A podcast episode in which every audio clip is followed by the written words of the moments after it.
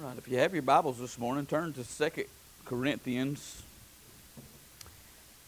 chapter 6. Just give me a few minutes to get there. And um, I'm going to kind of do a little bit of an introduction, then we're going to read this text. Um, last week I talked to you about, I call it a dichotomy. That just means there's, there's two th- kind of opposing principles at work in our world today. And um, uh, uh the world that has been cursed by sin, I should say, um, they're working simultaneously all around us, and we need to be aware of that dichotomy. I think you can see it even in Genesis chapter 3, verse 16, where part of the curse of sin is I'm going to put, I'm going to put enmity, contention, strife between you and the woman and between your seed and her seed. And then at the end of that verse, it gave us the promise of a Savior that would, that would uh, bruise, uh, his heel would be bruised by the serpent, but his head would be um, would be crushed. The serpent's head would be crushed by the seed of the woman. So there's that promise of the Messiah, but there's also a promise that in this sin cursed world there's going to be enmity, there's going to be division. So um, last week I talked to you about th- that division, the division that destroys. And, and uh, ultimately, I'm not going to go back and preach that message, but it is a it is a disunity or a disruption that works against our spiritual life and our spiritual health on the earth. And um, I believe that division is ordered and ordained by the devil. And that division is designed by the devil to, to oppose and hinder the work of the Lord on the earth um, in the lives of his children and in the lives and, and in his work through his children in the earth. And um, essentially, last week, what I want you to hear and understand is that the devil is not divided. They accused Jesus of casting out demons in the name of demons, and he said, If Satan is divided against itself, his house will not stand. And the enemy knows that. He knows that he can't have disunity among his own ranks, or his purposes um, will be thwarted. And, and so Satan didn't divided. His kingdom is not divided. They're working in unison against the plan and purpose of God on the earth among his people, among his children. Unfortunately, the church is in a lot of ways divided, um, mostly by things that don't matter a whole lot. Um, mostly by things that are trivial. And I covered some of those things last week, and I'm not going to go back and rehash them.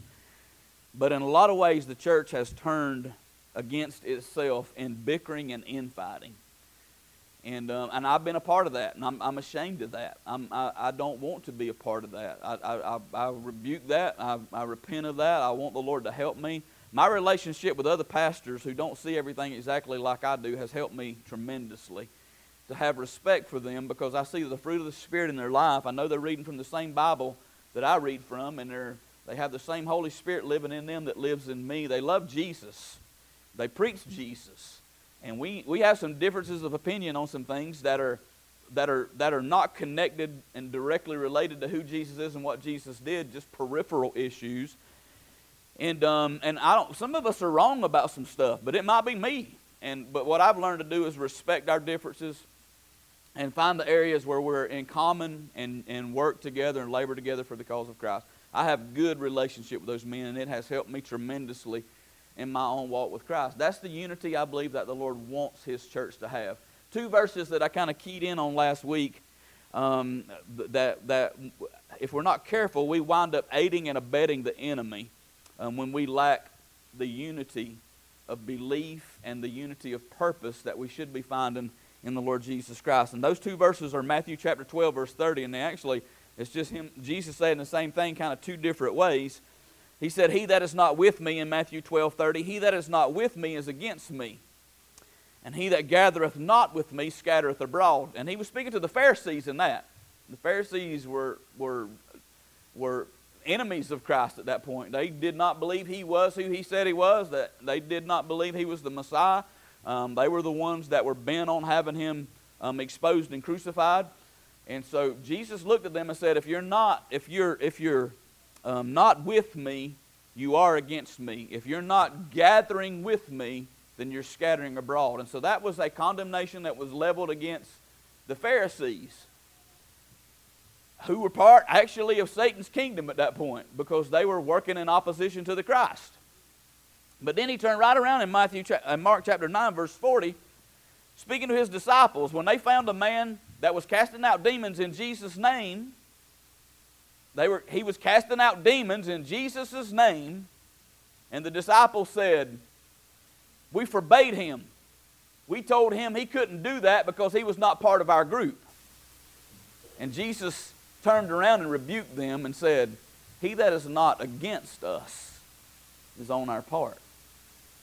He, he, he told, this is talking to his people now, and, and so he's addressing um, not, not that opposition that was coming against the Pharisees, but the opposition, or the opposition that was coming from the Pharisees, but addressing the opposition that was coming among his own disciples in the sense that he's saying, this guy, that, that guy casting out demons in my name, if he's working miracles in my name, um, then nothing that, then, then, then nobody that sees him work can speak lightly of me. He's for us. He's with us. Um, John chapter 17 is, is a passage of scripture that I always go back to over and over, and this has kind of become the catalyst for, for the fellowship that I have with these other pastors. We actually went through a whole kind of an identification change a few years ago um, to center us more on our purpose of being under shepherds of Christ and our, and our intent to be um, unified and seen as one. And um, but in John chapter 17, verse 20, this is part of Jesus' um, last prayer that he prayed before he went to the cross. In verse 20, he said, Neither pray I for these alone, but for them also which shall believe on me through their word. He said, I'm praying for my apostles that I'm going to leave behind, but I'm not just praying for them, I'm praying for those people that are going to believe in me because of what the apostles communicate to them. That's us. And here's his prayer that they all may be one as thou, Father, art in me, and I in thee, that they also may be one in us, that the world may believe that thou hast sent me. And the glory which thou gavest me I have given them, that they may be one, even as we are one, I and them, and thou in me, that they may be made perfect in one, and that the world may know that thou hast sent me and hast loved them as thou hast loved me. So Christ wants his church to have unity that revolves around him. Unity does not mean uniformity. There's a great deal of diversity. There was a great deal of diversity even among the apostles. Um, their mannerisms, their personalities, their occupations before they became apostles. There was a great deal of diversity among that group of men.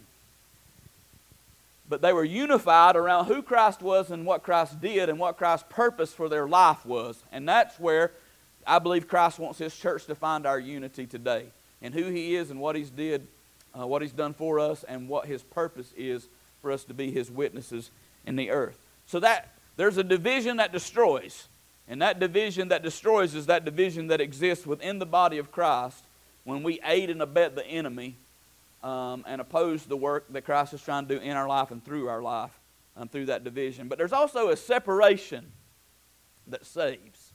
There's a separation that is essential for us. There's a separation um, a division or a disunity that works for our spiritual life and for our spiritual health. Uh, and and, and that, that, that separation is also, it, or I shouldn't say is also, that separation, instead of being ordered and ordained by the devil, is ordered and ordained by God. Um, it is His intent that we be separate, that we be, um, that we pull away from some things uh, for our good and for His glory, and for the advancement of the gospel of Christ in the earth. And so, before I jump into this text, though, can I just give you a real brief history lesson? I'm going to run through some verses really fast, all right? But I want, you to sh- I want to show you this in action. Because here's what the Bible tells me. A lot of people have completely disconnected the church from the Old Testament. That's wrong. The God of the Old Testament is the God of the New Testament. Nobody that's ever entered into the gates of glory has went there except through the Lord Jesus Christ. All right, nobody. Old Testament or New Testament, we all go the same way. They looked ahead to Jesus, we looking back to Jesus. We all get into heaven by Jesus. Nobody ever got there by keeping the law because nobody ever kept the law but Jesus. All right? We can't disconnect. In fact, the Bible says in 1 Corinthians chapter 10 that the things that were written about Israel were written for our admonition the church's admonition upon whom the ends of the earth. So there's a, somebody said it like this the Old Testament is the New Testament concealed. The New Testament is the Old Testament revealed. They're not working in opposition to each other, they're working in harmony with one another. And so we can look to the Old Testament and find a bunch of illustrations. Do you know what Bible Paul preached from? Old Testament.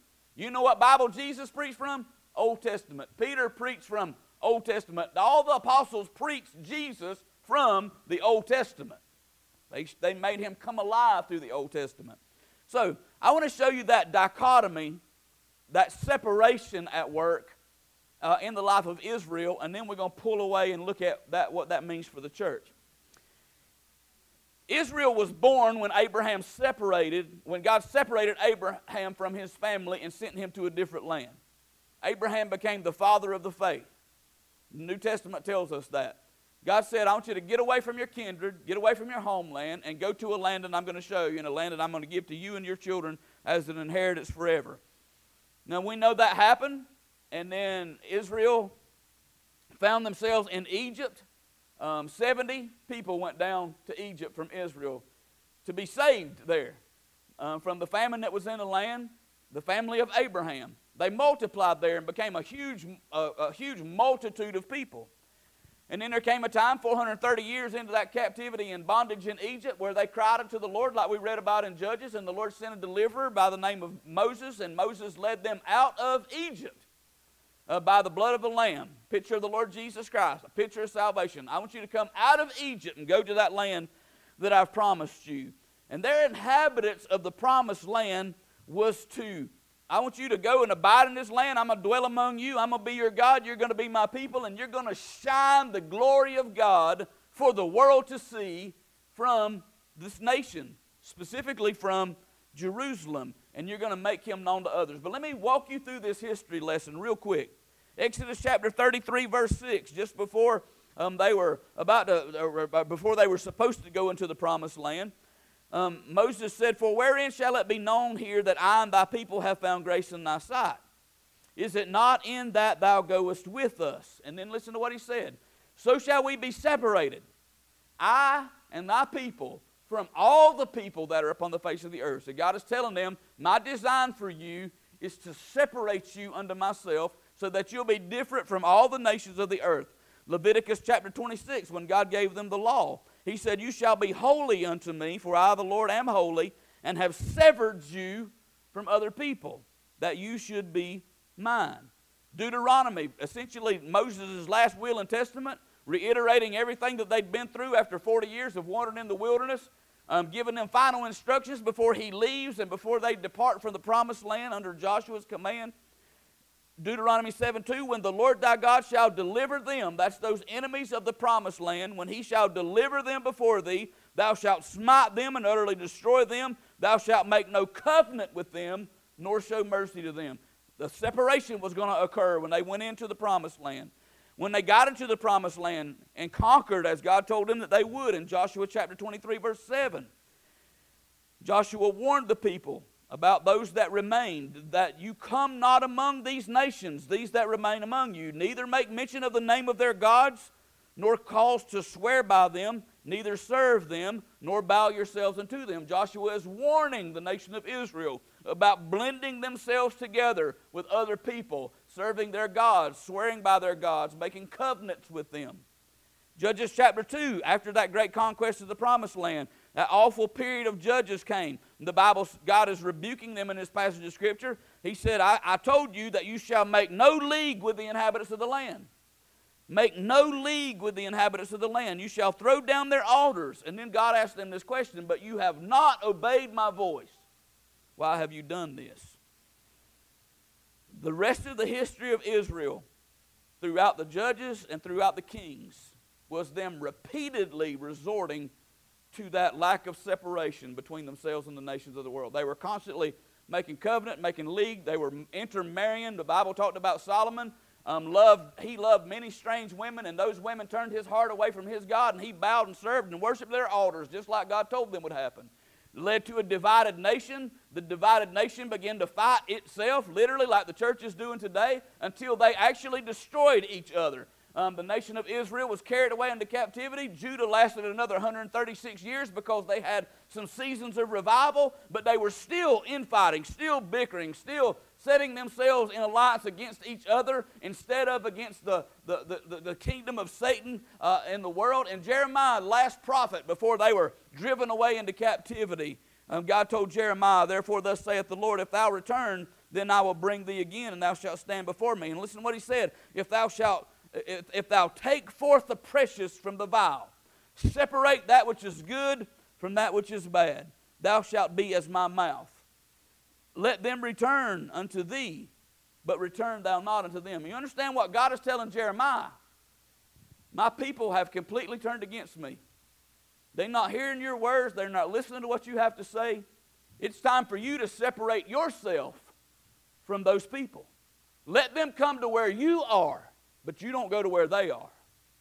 And God separated Jeremiah, and through Jeremiah, God separated Daniel and, and Shadrach and Meshach and Abednego and Ezekiel and Zechariah and Zerubbabel and all those others that we read that follow that, that Babylonian captivity. God said, You've got to now separate yourself from my own disobedient people. Let them come to you, but don't you go to them.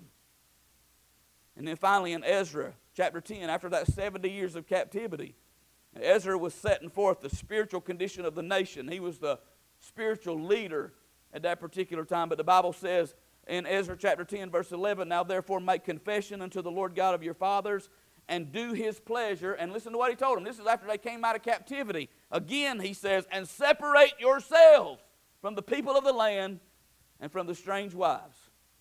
Now, they literally had to divorce themselves from, the, from those women that had not been followers of Israel's God. They literally had to separate themselves in order to protect the purity of the nation as they began to rebuild. The point is this in the whole history of Israel, God said, Distinguish yourselves from the people of this world.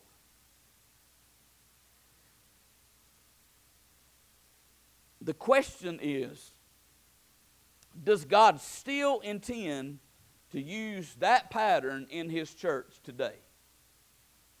And I believe the answer to that very simply is yes. Look with me at 2 Corinthians chapter 6, beginning in verse 14. And, and, and, Paul, Paul is writing to a church that has let the world influence it. All right? You, all you got to do is go back and read 1 Corinthians, and you'll find out that the Corinthian church had a lot of problems, but its biggest problem was that it was mixing and mingling with the world that was around it. It was not distinguishing itself from them, it was fitting in. The world was creeping into the church. And so in 2 Corinthians chapter 6, Paul says this, verse 14. Be ye not unequally yoked together with unbelievers. For what fellowship hath righteousness with unrighteousness? And what communion hath light with darkness? And what, what concord, what, what, what covenant, what agreement hath Christ with Belial? That would be a, another prince of demons. Or what part hath he that believeth with an infidel or an unbeliever? And what agreement hath the temple of God with idols? For you are the temple of the living God. As God has said, I will dwell in them and walk in them, and I will be their God, and they shall be my people. Now, if you got a Bible that does like my Bible does, you, are all those words capitalized? If they are, that means it's a quotation from the Old Testament. So Paul is using Old Testament scriptures to address the New Testament church, and God says to the New Testament church, I will dwell in them and walk in them. I will be their God, and they will be my people. Verse 17, still capital letters, still quoting from the Old Testament. Wherefore, come out from among them and be ye separate, saith the Lord. And touch not the unclean thing, and I will receive you and will be a father unto you, and you shall be my sons and daughters, saith the Lord Almighty. So Paul's quoting Old Testament scripture and reminding the church of their need to be separated from all the other peoples of the world, to be distinct, distinguished from all the peoples of the world. And I would submit to you that the biblical word that we use for, sancti- for separation in the New Testament church is the word sanctification. Theologically, that word uh, means to be set apart. To be sanctified means to be set apart. It means to be different. It means to be distinct. Every time you read in the Bible where God said, Be holy, for I am holy, that is speaking of the sanctification, the setting apart of the church, of the people of God, to be like their God, to be distinct, to be distinguished, to not look like, act like, talk like um, the world that is around them. The only way that we will ever be a witness to the world, the only way we will ever save ourselves and save the world around us is for us to be distinct, for us to be distinguished, for us to be set apart for us to be separated, for us to be holy as He is holy. Do you understand what I'm saying? We will not change the world by blending with them. We cannot change our culture by looking like it. God has called us to a separation. He's called us to a sanctification. When, when Paul was writing to Timothy, he said, Take heed unto yourself and unto your doctrine. He said, Timothy, you better be careful about the way that you live your life and the things that you speak. For in doing so, you will both save yourself and those that hear you. He's telling Timothy, you got to be different. You can't blend. Take heed to yourself and take heed to your doctrine. And if you do that, you save yourself from destruction. You save those that hear you from destruction. So, Separation that saves. I'm going to give you four ways that we, I think we've been called to be separated as the people of God, as the church of the Lord Jesus Christ. And the first is pretty simple. I'm not going to dwell here very long. I'm not going to dwell on any of them very long because um, it's pretty cut and dried. It's pretty plain to me from the scriptures that we have to separate ourselves from sinful practices. I'm telling you, we have made too many excuses for our sin, and there is no excuse for it. Um, we have, we have, we have latched ourselves onto what we would consider little sins, and as long as we're not guilty of big offenses, then we're all right in the eyes of God. Uh, we, we talked about this morning in Sunday school. When you start compromises in little areas, uh, it'll grow, and pretty soon you'll be compromises in, compromising in big areas. Children of Israel didn't drive out the inhabitants of the land. They said, we'll just make them pay taxes and they can stay. And pretty soon they began bowing down to their gods and serving their idols and marrying strange women. And all of a sudden you got a whole mess on your hands now because they look like the nations that they were supposed to drive out. We've got to separate ourselves from sinful practices. All you got to do is jump down one more verse in 2 Corinthians chapter 7. This is where Paul is nailing it down. I think it should have been probably connected right there with that 18th verse. Having therefore these promises. What promises? The promises that if you will come out from among them and be separate, I'll be your God, you'll be my people. Having therefore these promises, dearly beloved, let us cleanse ourselves from all filthiness of the flesh and spirit, perfecting holiness in the fear of God. I ain't going to stay here long, but listen to me.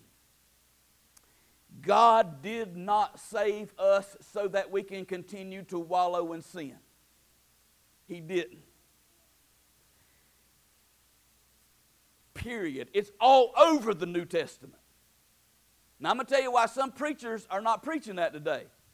Because they're afraid they're going to be accused of preaching a works based salvation. Can I tell you this morning that you're saved by grace alone, through faith alone, in Christ alone?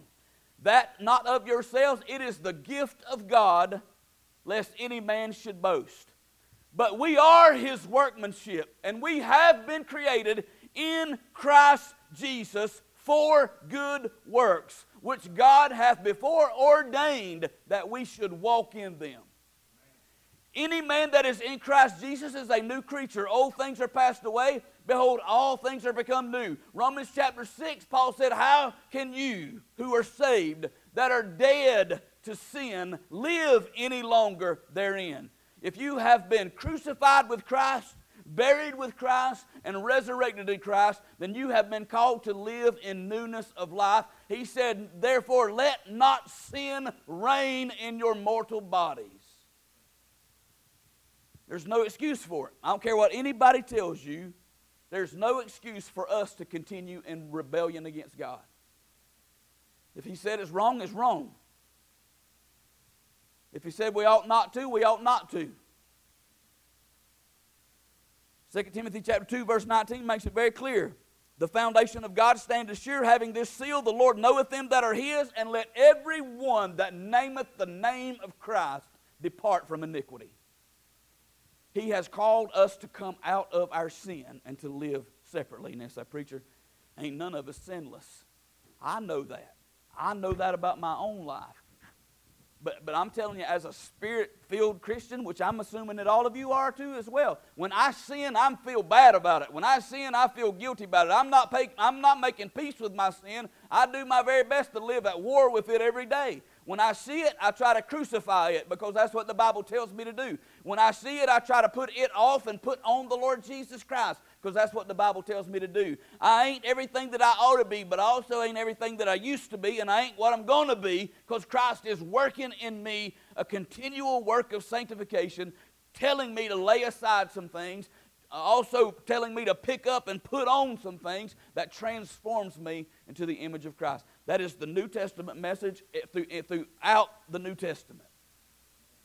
Stop wallowing in sin. Anybody that disagrees with that doesn't know the Bible. All right? I don't care who they are. Anybody that disagrees with that don't know the Bible, and, it, and it's very likely they don't know Jesus. Separate yourself from false teachers. And you better believe that the devil has planted false teachers in the visible church of the Lord Jesus Christ. He has always inserted deception. You hear me? There, there have always been two voices speaking into the world the voice of God and the, and the voice of the enemy. Started in the garden. God said, Did God really say? And Satan inserted that doubt. And Adam and Eve listened to the voice of the enemy rather than the voice of God and were deceived and fell into sin. Same thing's happening today. Every time the voice of God speaks, the voice of the enemy is going to, is going to do his very best to counter that. You, do you know that Satan tempted Jesus with the Word of God? The, the, the, difference is Jesus knew the Word of God better than the devil knew the Word of God, and he wouldn't let it be twisted out of its context. And with every temptation Satan offered him from the Word, Jesus offered a rebuttal from the Word and clarified what God meant when he said it. If you don't want to be deceived by the devil, you got to know what God said and believe what God said and apply what God said. And beware of people that are teaching things that are contrary to the whole counsel of the Word of God. Um, let me show you a passage in Acts chapter 20. I'm, I'm, I'm dwelling here a little longer and I'm going to dwell on the rest of it. But Acts chapter 20. Listen to what the Apostle Paul said. Beginning in verse number 28. He said, Take heed therefore unto yourselves. He's talking to the pastors now at the churches that he's leaving behind to go on his missionary, to continue on his missionary journeys. Take heed therefore unto yourselves and to all the flock over which the Holy Ghost hath made you overseers, to feed the church of God, which he hath purchased with his own blood. And I believe that's directed at every pastor in every church all across the world, including me. My responsibility is to feed the church which Jesus purchased with his own blood. Feed it with his word.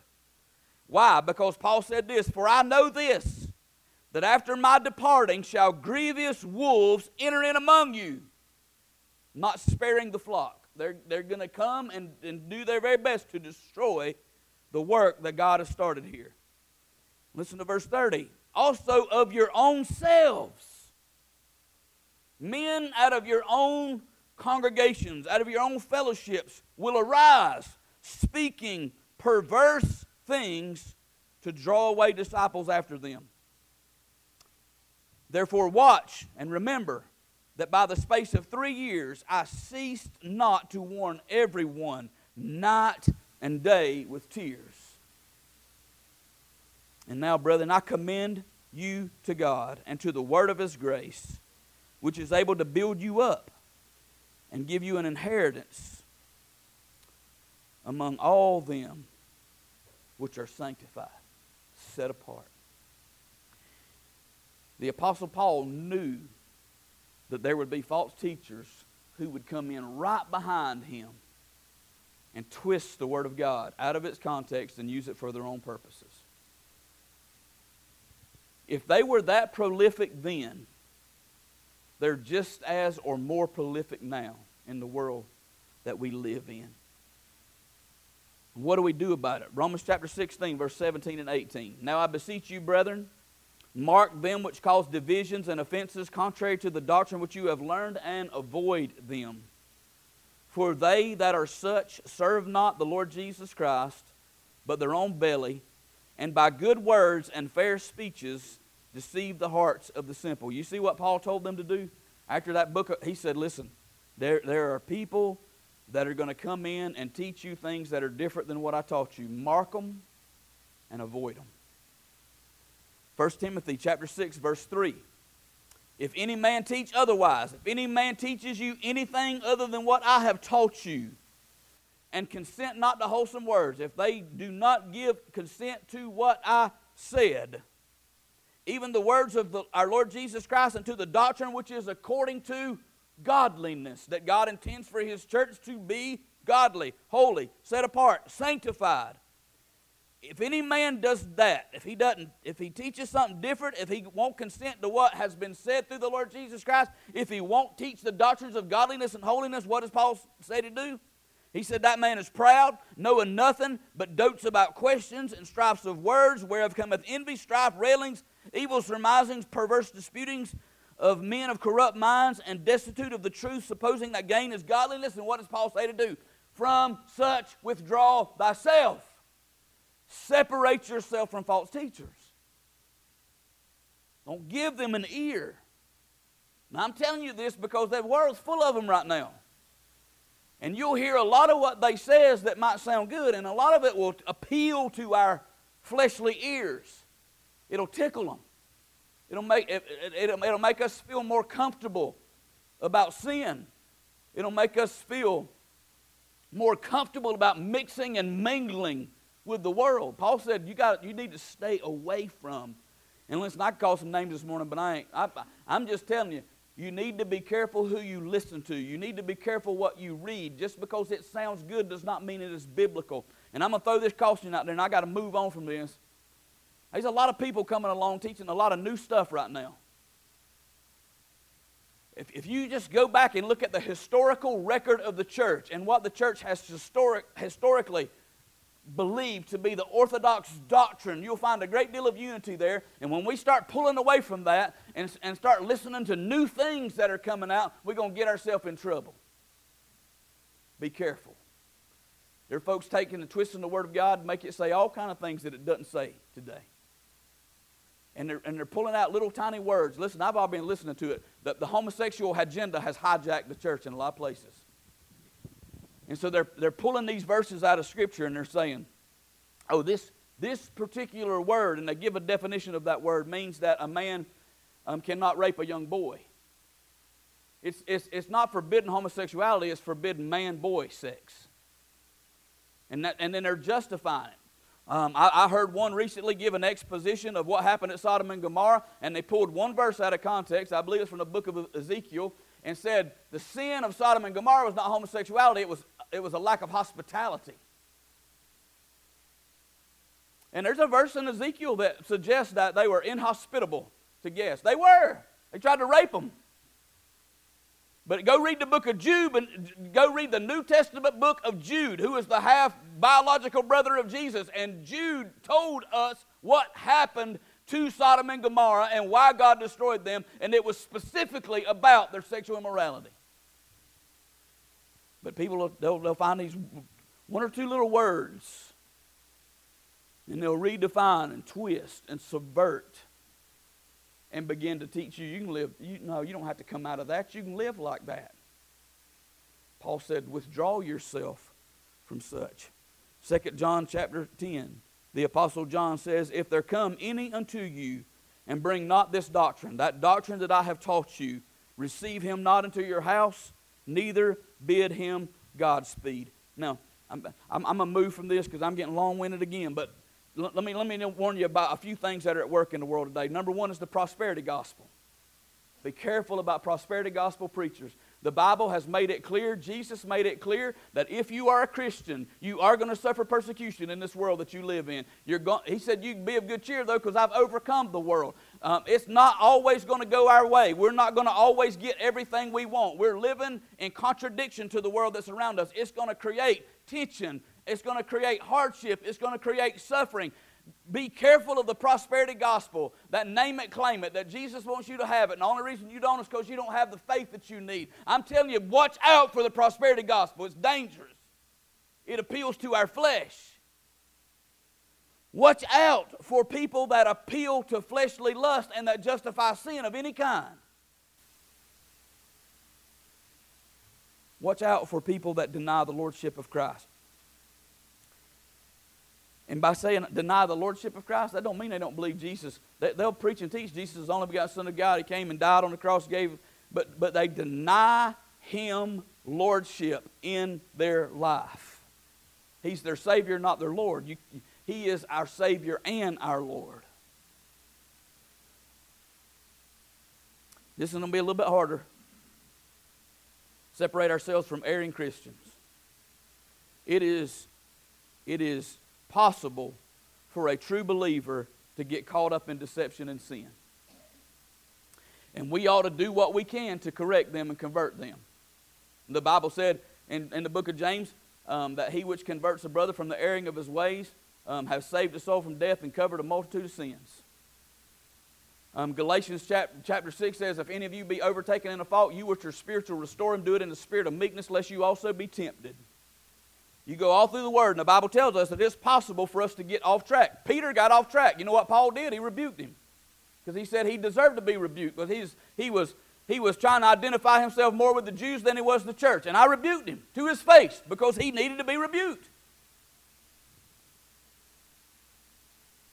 But when we can't convert an erring Christian, when you have talked to them about their errant ways, if they persist in their rebellion against the Word of God, the Bible makes it very clear that we are to break fellowship with them. Not join an alliance with them, not agree with them, not pacify them, not pat them on the back, but to break fellowship with them. 1 Corinthians chapter 5, verse 11. Paul said, Now I have written to you not to keep company. If any man be called a, if any man that is called a brother, if any man who claims to be a Christian is a fornicator, or covetous, or an idolater, or a railer, or a drunkard, or an extortioner. With such a one, know not to eat. Paul said, I want you to not keep company with them. Don't even eat a meal with them if they persist in their rebellion. Now, you can labor with folks. You can talk with them. You can try to, you can try to reach them. You can try to correct them, but you cannot tell them it's all right. It's going to be all right. Paul said, break away, withdraw, Second Thessalonians chapter 3, verse 6. I'm trying to hurry. Now we command you, brethren, in the name of our Lord Jesus Christ, that you withdraw yourselves from every brother that walketh disorderly, and not after the tradition which you received of us. Second Thessalonians 3:14. And if any man obey not our word by this epistle, note that man and have no company with him, that he may be ashamed. This ain't popular preaching today, but church discipline is biblical.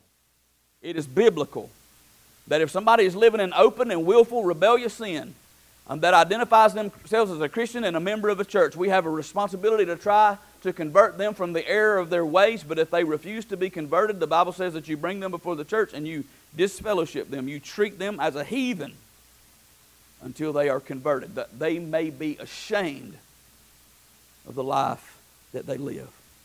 And then the last point separate yourself from worldly ways. We're not supposed to blend in. The things that we value are not the things that the world values. The things that we believe are not the things that the world believes. The things that we love are not supposed to be the same things that the world loves. The things that we serve are different than what the world serves. John chapter 15, verse 19, Jesus said this If you were of the world, the world would love his own. But because you are not of the world, but I have chosen you out of the world, therefore the world hateth you.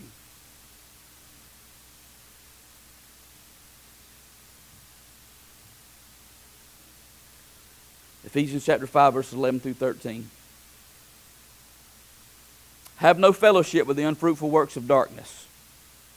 Rather, reprove them. For it is a shame even to speak of those things which are done of them in secret. But all things that are reproved are made manifest by the light. For whatsoever doth make manifest is light. You know what Paul is telling us? He's saying, Come out of the world and be separate. You don't believe what they believe. You don't love what they love. You don't value what they value. You don't serve what you serve. They deserve to be reproved. They, they deserve to be rebuked for their error. And if you will be who God has called you to be, your life will show them their error. Whatsoever, whatsoever doth make manifest is light. The way that you live your life can reveal the sin in the world's life. Or you can help them cover it up. But I believe the scripture tells us that the world is dark enough. We need to turn a light on. Read the same context of John chapter 3, verse 16, for God so loved the world. Read it, read it in all of its context. Read what follows that. Jesus said, The world loves darkness. They don't want to come to the light because they love darkness. But we have been called to be the light of the world because the light exposes the darkness for what it is. James chapter 4, verse 4 You adulterers and adulteresses. Now, James is writing to believers.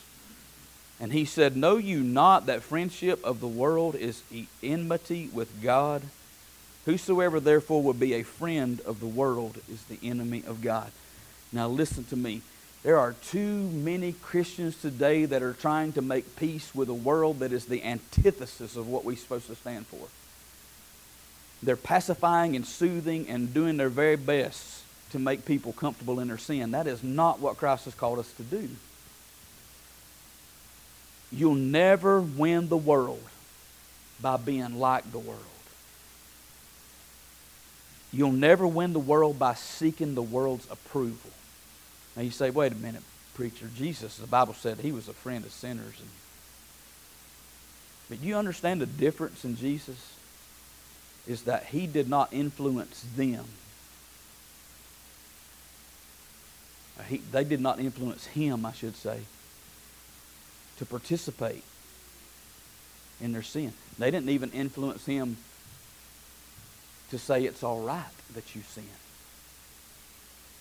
When people met Jesus in the Bible, when they came to Jesus looking for answers and looking for truth, they didn't change Jesus. Jesus changed them. And that's not what's happening in our world today. The, way the church is trying to make friends with the world in many cases today is not changing the world, it's changing the church. That's the direct opposite of what Jesus did. People always use that passage of scripture about the woman caught in adultery. There's a lot of there's a lot of issues with that passage. I'm not going to go into it, but I will remind you that Jesus did not justify that woman's sin. In fact, he said, "My my I didn't come into the world to condemn the world. I came to the world so the world could be saved. That's why I came." But when he told that woman, I'm not, I don't condemn you. But he also said, Go and sin no more. And if you follow the narrative of Scripture, that, that woman became a believer. That woman laid her life down at the feet of Jesus. It changed her. That's the goal. Not to become like the world so that we can win the world, but to be different from the world so that we win the world. So let me, let me just conclude. There is a division that destroys us. It is when the deceiver, it is when the accuser, it is when the devil himself weasels his way into the church and divides us up. And as long as we're biting and devouring one another, we're very little danger to the devil. You hear me? When we're biting and devouring each other in the church, we're very little danger to the devil and we're very little help to Christ. That's a division that destroys. If we can learn to rally around Jesus and His Word and His purpose for our life, the devil will lose. That's imperative for the church in our nation today. We got to come together. Now, there may be some folks that we have to separate ourselves from that are teaching contrary to the doctrine. But I'm here to tell you, I believe every church that I know of in this community preaches the gospel of the Lord Jesus Christ. They ain't my enemies, they ain't my friends. They're not working against me, they're working with me. God's using them in their corner, He's using us in our corner, but we're all in His kingdom. There's some churches I can't affiliate with. There's a couple in Waycross that I couldn't have anything to do with because I believe they're teaching doctrines that are far contrary to what the Word of God teaches. Celebrating and affirming things that I believe the Word of God condemns outright. I can't I cannot bind myself together with them. But everybody who believes what I believe about Jesus, who he is and what he did, everybody that believes what my purpose in the world is, is to reach the world for Christ, not conform to the world, but to be separated, to be distinct, to be different from them. I can bind together with them for a common purpose. So there's a division that destroys, and then there's a separation that saves. And that separation that saves happens when the Christian and the church is truly set apart for the Lord Jesus Christ and his kingdom, when we're truly sanctified, then we become the visible representation of Christ on the earth. Does that make sense? When we separate ourselves, we become a visible representation of Christ on the earth. The lost were drawn to Jesus because he was different and because he made them different. Instead of dividing ourselves against each other, we got to separate ourselves from sinful practices, from false teachers, from erring Christians, and from worldly ways. And then Christ can and will, I believe, save us from destruction. And he'll use us to save many in the world as well. But we have to come out and be separated. Personal holiness. Now, I know it's been taught in the past that that pertains to a particular hairstyle. I don't believe that's correct. It pertains to the way that we live our lives every day in distinction from the way the world lives its life. If we'll do that, I believe we can save ourselves, save the church, and save the lost because we become Christ to the world. Let's stand together. I think, brother, you going to come sing?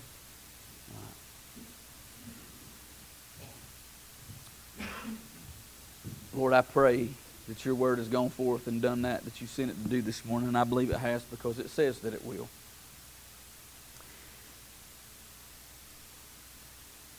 I understand, Lord, this is one of those teachings that has been often neglected by the church in our culture today. We've tried too hard to be people pleasers, not hard enough to be God pleasers. We've attempted to make peace with the world instead of shining the light into the darkness. In order to avoid persecution, we've compromised. We've hidden even. And I pray that you would forgive us of that. Your desire for us as your people is to be sanctified. You've made us holy by the blood of the Lord Jesus Christ. You've cleansed us of our sins, and we're grateful for that. But that's not where your work ends, that's just where it begins. I pray that you would continue to work in us, to call us out, to separate us, to make us who you would have us to be. Add your blessing to this invitation. We'll give you glory to anything and everything that you do in Jesus' name. Amen.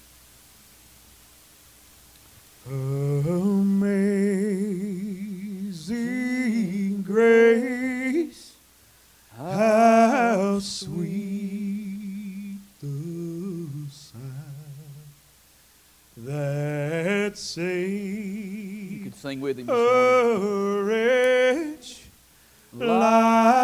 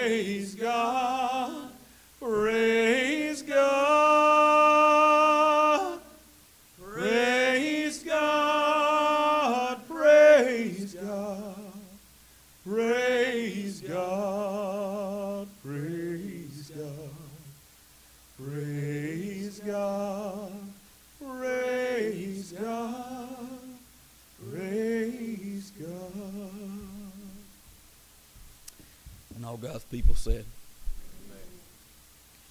Let me tell you a little short story. This this week we built a pool for an older man and his wife, and I can tell you, I knew what the I knew what the lady's name was because her name was listed on the contract. When I got to the house, I saw another name on the building. I put two and two together. Wasn't they not married? So anyway, I loved the old fella. He's in his seventies, friendly as he could be. Um, liked to cut up. We had a good time working around him. Every opportunity I had, and he he'd slip a few in every now and then, but it wasn't anything that offended me in any sense of the word. But anyway, he um every every opportunity I'd got, I'd slip a word in about the Lord. Say something about the church. Talk about a pastor friend of mine, some stuff that he was going through. The second day I went back and by myself. I always go back the second day, and he come out here to me and made small talk for a minute. And he said, "You a minister?" and I said, "Yes, sir." And he said, "Man, I'm sorry for the way." I said, "No, you got to apologize to me." I said, "You didn't offend me." And he said, "Can I talk to you about something real personal?" And I said, "Yeah." And um, he said, "Well, me and my wife, and he called her his wife, we've been together about ten years, but we ain't married, and we've been convicted about it, and it's about to eat us alive." And um, he said, "Can you help us?" I said, "Yeah, I'll help you." And I asked him some questions about his personal relationship with Christ and hers. We talked for a few minutes about that, and I said, I tell you what, if you'll sit down with me and let's have some conversation and some counseling. Both of their, he told me the whole story. His previous wife is dead and gone. Her husband is dead and gone. And he said, his is his words to me. I don't, I know this is wrong, and I don't want to leave this world with it being wrong. I want to make it right. And I said, brother, anybody trying to take a step to the Lord and get where they need to be with Him, I'm gonna help them all I can get there. And so, I'm building pools and marrying folks. but I, but I, I said that to say this: if you live out your life for Christ before people, they'll they can distinguish that there's something different going on there, and they have a they have a hunger for that. People, I think, in their heart of hearts, they want to be reconciled with God because they know that there is a life after this one. Um, you know, he said that he had asked a couple of pastors that they didn't know, and they had turned them down for whatever reason. I'm not condemning those pastors for doing that. I told him, in fact, that my my position on that has kind of changed through the years, Mm, and and so everybody's got to come to their own convictions. But I said, if if this is for you to get close to Jesus, then I want to do. I'm in favor of doing anything I can do to help you get close to Him. All right. be who God's called you to be, He'll use you. Um, he done sent me messages. How far is your church away from us? It's a long way. but I'm like, he's like, we coming, and I'm like, you come on, Mr. Jack. You come on. Let the Lord use you. He wants to change the world. He does. It's not His will that any should perish, but that all come to repentance. That's the work that He wants to do in us and the work that He wants to do through us. Lord, you, I thank you for every opportunity that you give us to serve you. There's nothing that we could ever do that'll repay you for what you've done for us. Nothing. It's by grace that we're saved. We don't merit it. We don't earn it. We never can. We never have. We never will. And I'm persistently, constantly amazed that you can take, oh, wretched sinners, justify them in the eyes of the Father, and send them out into the world to be a witness. And I pray that you would do that for the church. The hope of our world really is in the church fulfilling its mission on the earth. Help us to do that well. In Jesus' name I pray. Amen.